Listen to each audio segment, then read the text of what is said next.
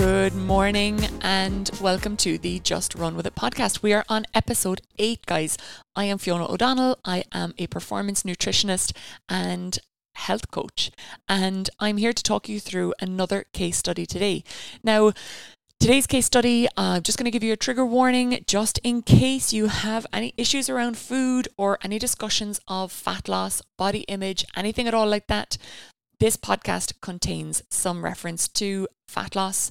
Um, so I just want to make you aware of that before you continue to listen. So, usually with these podcasts, guys, and I forgot to do it for the last one, we do a little bit of extra movement. If you're out and about walking, listening to this podcast, or indeed if you're running, I'm going to make a suggestion. When you hear this music coming in in the background, I'm going to suggest that you increase your pace, that you maybe go from a walk to a gentle jog. It's only going to last for a minute at a time, okay? I'm not going to kill you with it but it's just a little reminder to maybe work a little bit harder. And you might come away having learned something and feeling a little bit fitter. If you are indoors, if you're doing housework, if you're working from home, if you're working at home, if you are listening at your desk, you might decide to do something like pelvic floor exercises. You might decide to stand up and do some squats. You might decide to stand on one foot and work your balance. Either way, decide what you're going to do. Get an idea in your head right now of what you're going to spend the one minute while you're listening to this music doing. And when you hear the music again, just go for it. So, today we're going to talk about Mary, the famous Mary, because it's Mary every week. Um, obviously, I'm not going to share my client's details. I won't give you her date of birth and, and where she lives. Uh, that would be inappropriate. So, uh, what we're going to do is we're going to talk about Mary. And as I said to you, Mary, we're gonna there's going to be some reference to fat loss here today because in Mary's own words, her goal was to lose excess flab and to tone up. She wants to get fitter and she wants to get leaner. Now, I'm going to say that judging by Mary's conversations around food, and, and we've had this conversation ourselves, she is quite preoccupied with food. It is something that really takes up a lot of her headspace. It really just has become this earworm that she can't get away from. And what we don't want to do is further damage Mary's relationship with food. We don't want to further damage Mary's relationship with her body. And so I've explained to her that most certainly we will not be starting her journey with weight loss. So I made a comment to her in feedback last week, and that's where this case study is coming from because she came back to me and she said, Fiona, you said you can't start your fat loss if you're not eating enough to begin with. And uh, I suppose this this sentence is taken out of context in the in the larger context of the feedback I had given her, but I had asked her to increase her carbohydrate intake. Now, throughout her day, Mary is probably she's having a small bowl of porridge in the morning. Okay, so she says very specifically 30 grams. She's having a, a slice of bread sometimes with her lunch and a bowl of vegetable soup. And then at dinner time, she's rarely having uh, any carbohydrates other than vegetables that she's stir frying. So when we looked at the overall intake of carbohydrates throughout the day, including vegetables, including some fruit, a fruit cup in the evening, uh, we were looking at about 160 grams. Now, as I calculated it, I would probably there's there's very rare circumstance where I would have anybody on less than approximately four hand-sized portions of carbohydrates a day. For most people, that equates to about 200 grams of carbohydrates. Okay, now at Mary's current weight, we're looking there at about five grams per kilogram of body weight. I'm not going to get into the nitty gritties today. Okay, I don't really want to get bogged down in the numbers because I want to look at this as a larger picture. How do I, as a nutritionist, as a health coach, help Mary achieve what she wants to achieve with her body, but also not damage her relationship with food? Because this is the big question, right? We want to we want to move away from diet culture. We want to move away from the idea that smaller is better. We want to move away from the idea that the only acceptable body is a perfect body. Because let's face it, any one of us who um, have and we've all put up weight at some stage in our lives. Our weight fluctuates throughout our life cycle. Um, I mean, we've gone from being age 12 and a certain weight to age 16 being another weight. And that might just be with the, the growth of boobs and hips. And, you know, like it's, it's fruitless to think that our bodies are going to stay the same for our entire lives. As we move into a perimenopausal phase, which is where Mary is at the moment, we also go through another series of changes. And one of those changes is that we tend to accrue more fat on our abdomen. And uh, some of you may recognize that you lose fat from your legs and your thighs, and it starts to accrue more around your center. So, of course, when we look at the fat that grows in our abdominal space around our organs, we know that when that's present, that there are higher health risks associated with that. So what can we do then? Do we do we just focus on weight loss? But that's not really that's not really going to punch the ticket on ensuring that we have health benefits. Okay, if we're focusing on the scale, we're not really focusing on the issue at hand. What we really need to do is focus on health behaviors because if we're focusing on the scales, of course, we all know, we've all heard that, that there are people who end up, and bearing in mind, I come from a background in cardiology, there was a lot of people ended up on the table in the cath lab in, in cardiology who were what you would describe as tall, straight sized bodies, lean individuals who had cardiovascular disease. So, guys, lifestyle is a massive factor. It is not down to weight alone.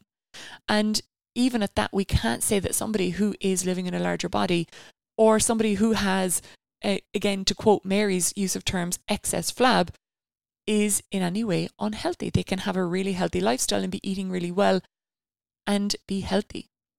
So, um, okay, what we're going to look at here is a couple of different elements. Now, Mary came back to me and said, Fiona, you said you can't start your fat loss if you're not eating enough to begin with. Now, my reference there was to the fact that her carbohydrate intake was pretty low.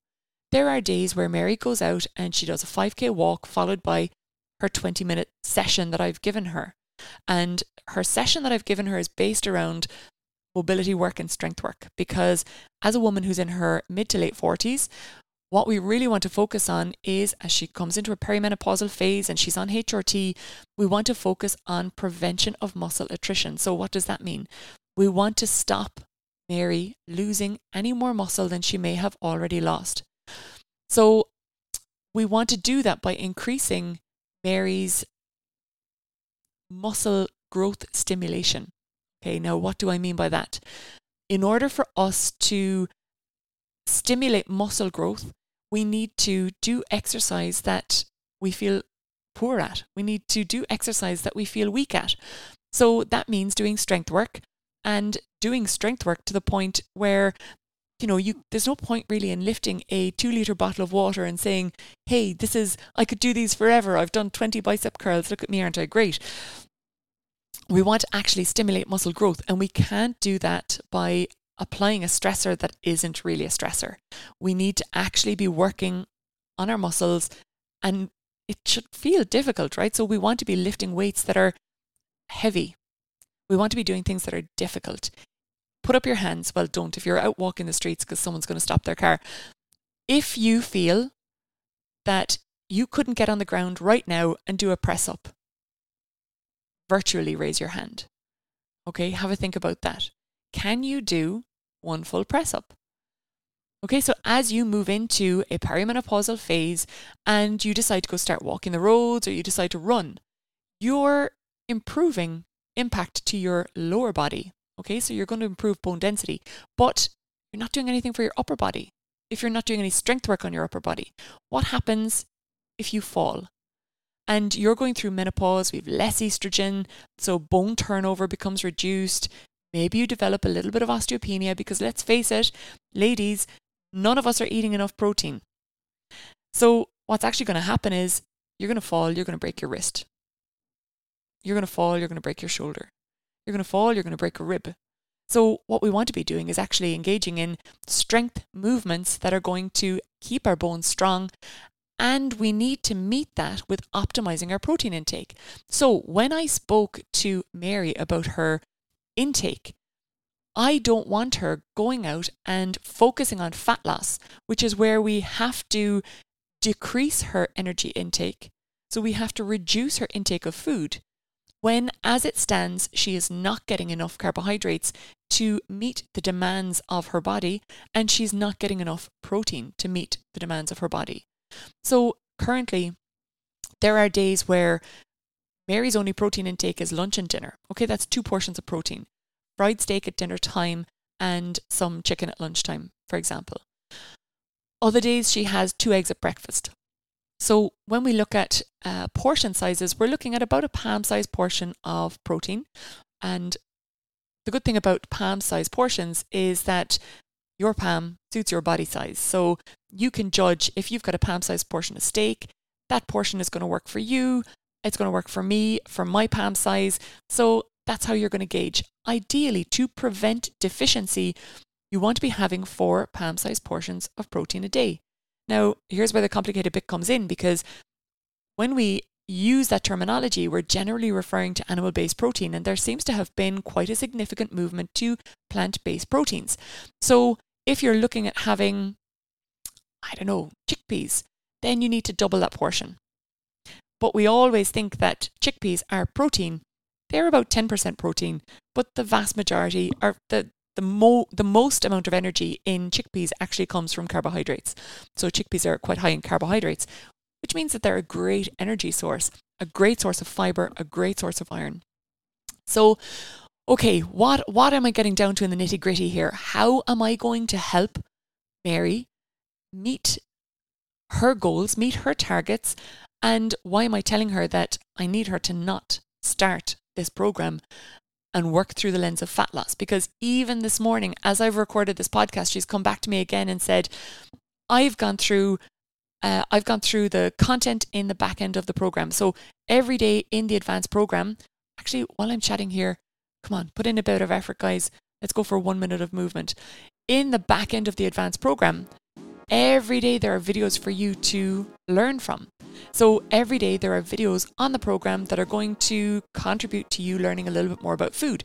And this morning's video was about portions.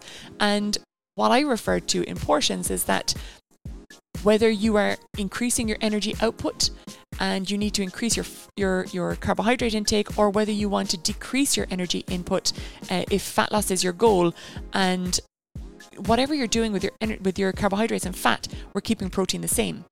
And because Mary is looking at everything through the lens of fat loss, her immediate question to me was, do I need to reduce my fat intake and my carbohydrate intake?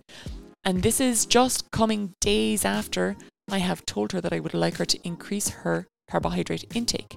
Now, I want her to increase her carbohydrate intake because she's going out, she's doing 8K runs. She's doing strength sessions.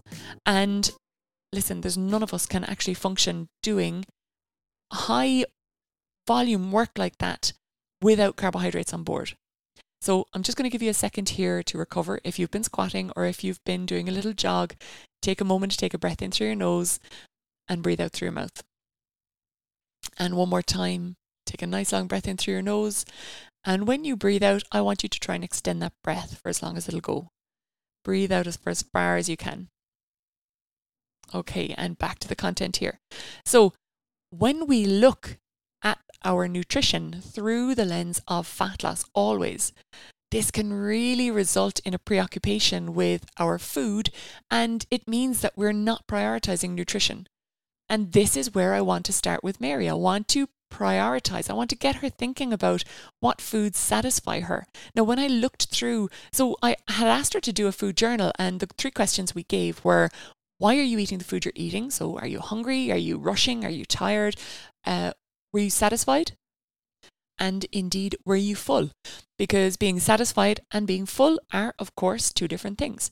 So, what I noticed was that sometimes um, Sometimes Mary was full, sometimes she wasn't full, but for most of the time, all bar one or two meals, she was very satisfied. It was very tasty.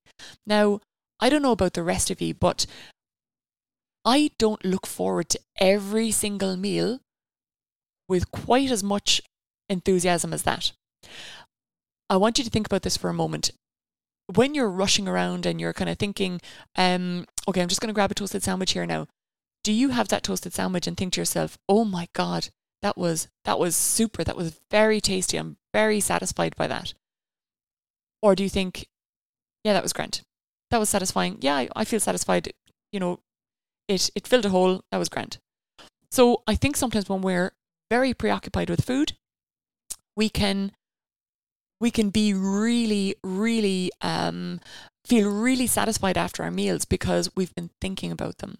Okay, and this is absolutely not a criticism of Mary at all. It's a recognition of the fact that I think her degree of satisfaction with food is a reflection of the fact that she's quite preoccupied with food. And this is what we spoke about the very first time we spoke. She wants to move away from this. So, if I was to suggest, let's go down the route of restricting food here now. Let's get rid of the oil you're cooking with. Let's get rid of the cream cheese you're having with your steak. Let's get rid of the A, B, and C.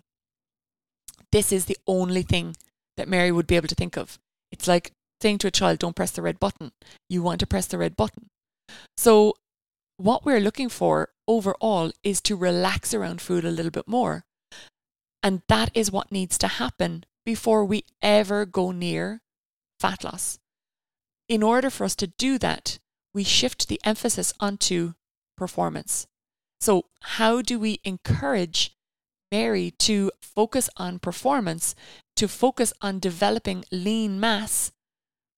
And when we look back at Mary's goals, what she's saying is that she wants to lose excess flab and tone up. And I'm going to make this suggestion.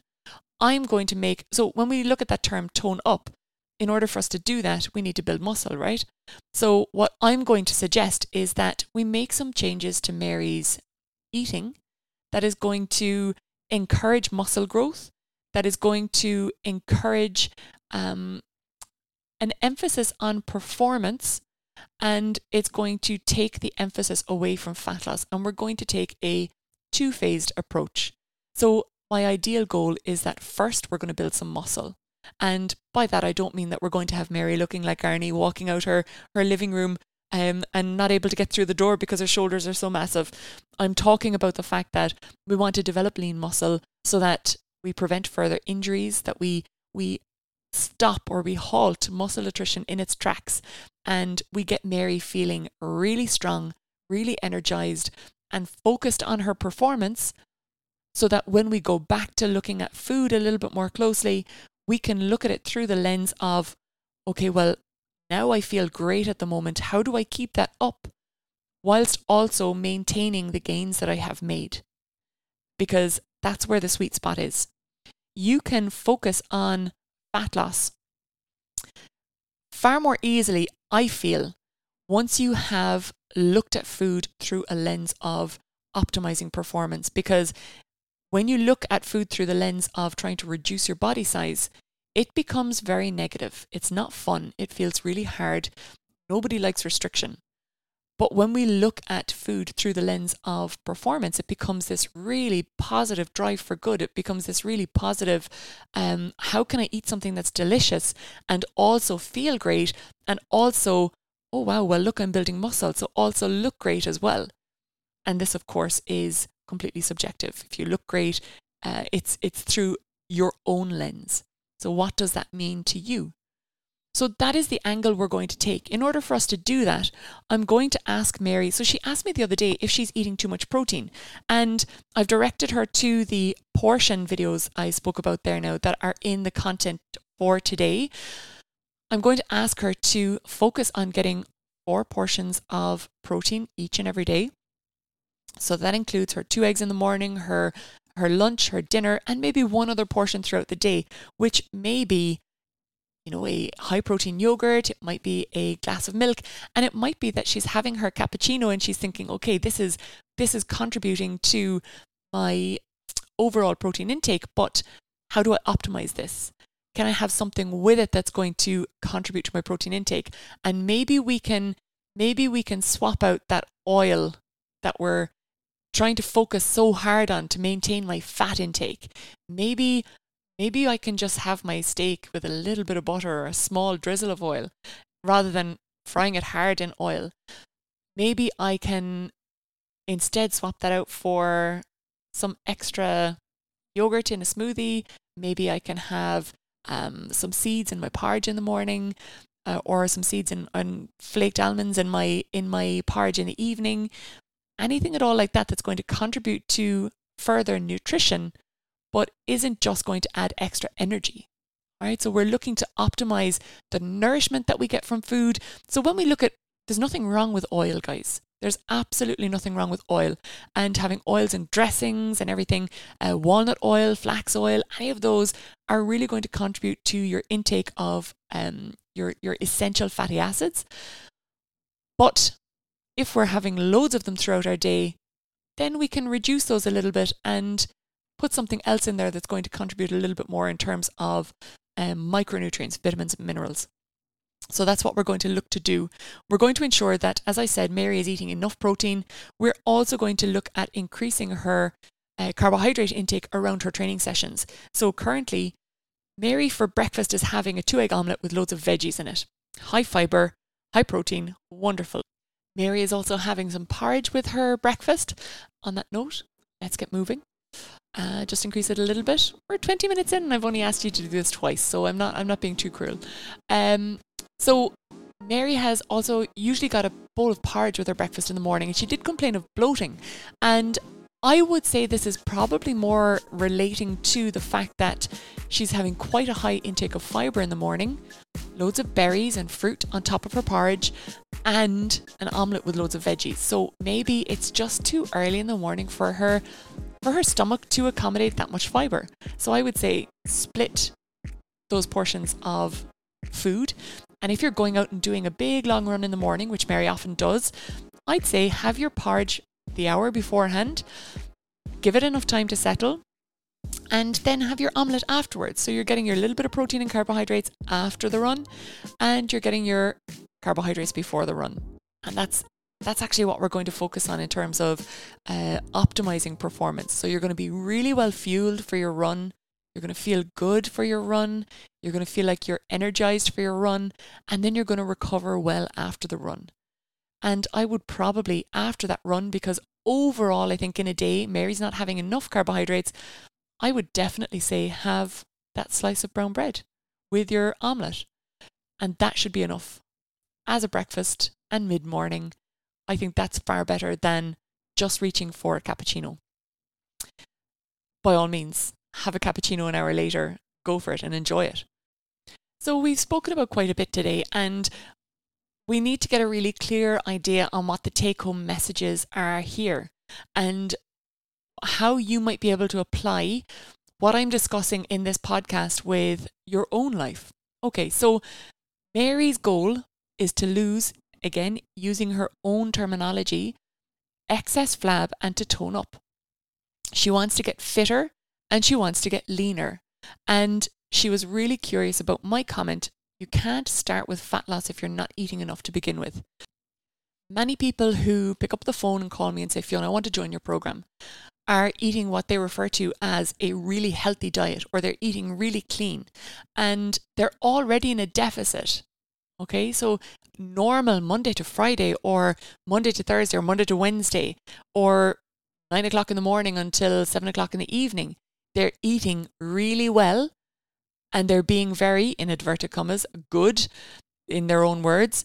And then in the evenings, they're slogging through chocolate and um, crisps and, uh, you know, having some cheese and crackers and eating out at the weekend, having their few pints or having their few glasses of wine. And basically, these these foods, they're having them because they're restricting so hard during the week. They feel like breaking out in the evening. They feel like breaking out hard at the weekends. And it's just bringing them back to maintenance. Okay, so bringing them back to that space where they're in energy balance. And look, if this is the space that you're at, and if you're at maintenance, that's a wonderful, wonderful space to be in. If you feel that that works for you and that you have a certain routine Monday to Friday and that you have a different routine at the weekends, but it all balances out and you're happy to stay in the space that you're in, that's fantastic. That's what we refer to as maintenance. That's called having balance.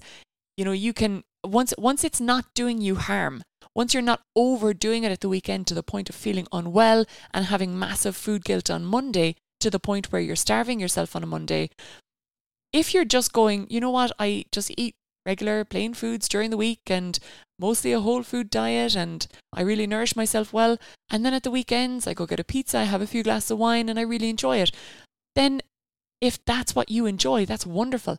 There is actually nothing wrong with that.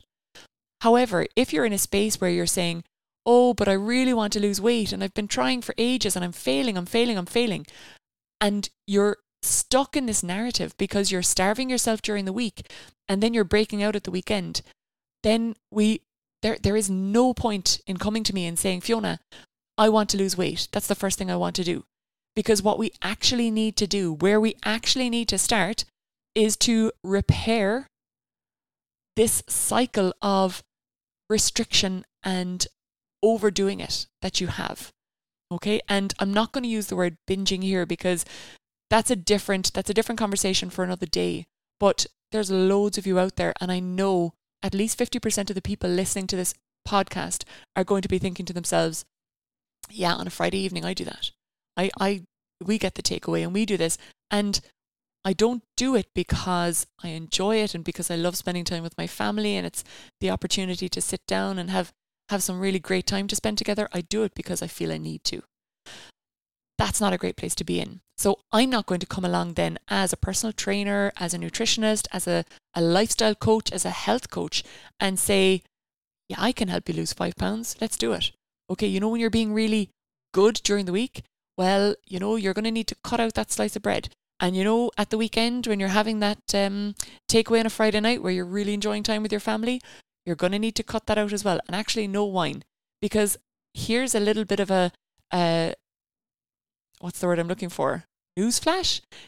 That's what it takes. If you're only focusing on the numbers, that's what it takes. And I will never, never do that to my clients. I much prefer to come along and say, right, this is your relationship with food now okay, let's let's spend some time working on that. And if you're not willing to work on that, guys, I won't I won't take you on as a client. So this is a conversation that I've had with Mary and Mary has agreed and she's I think I would I would guess that she's really working hard in the background to change the narrative around food, but it's a really difficult thing to do. So it's baby steps. We're only a very short way into the program, uh, or rather, Mary is only a very short way into the program. And we're really trying to focus on um, developing that relationship with food and letting go of that restrictive mindset. So I have asked her to have chocolate whenever she wants to have chocolate and see what that feels like. So, again, back to the takeaways. What are we doing here? We are letting go of the restriction around chocolate this week I've asked Mary to increase her carbohydrate intake and I've asked her to center that carbohydrate intake around her training sessions so that her energy is higher, she feels better, and to have some carbohydrates in the evening before bed because she'll very likely sleep a little bit better too.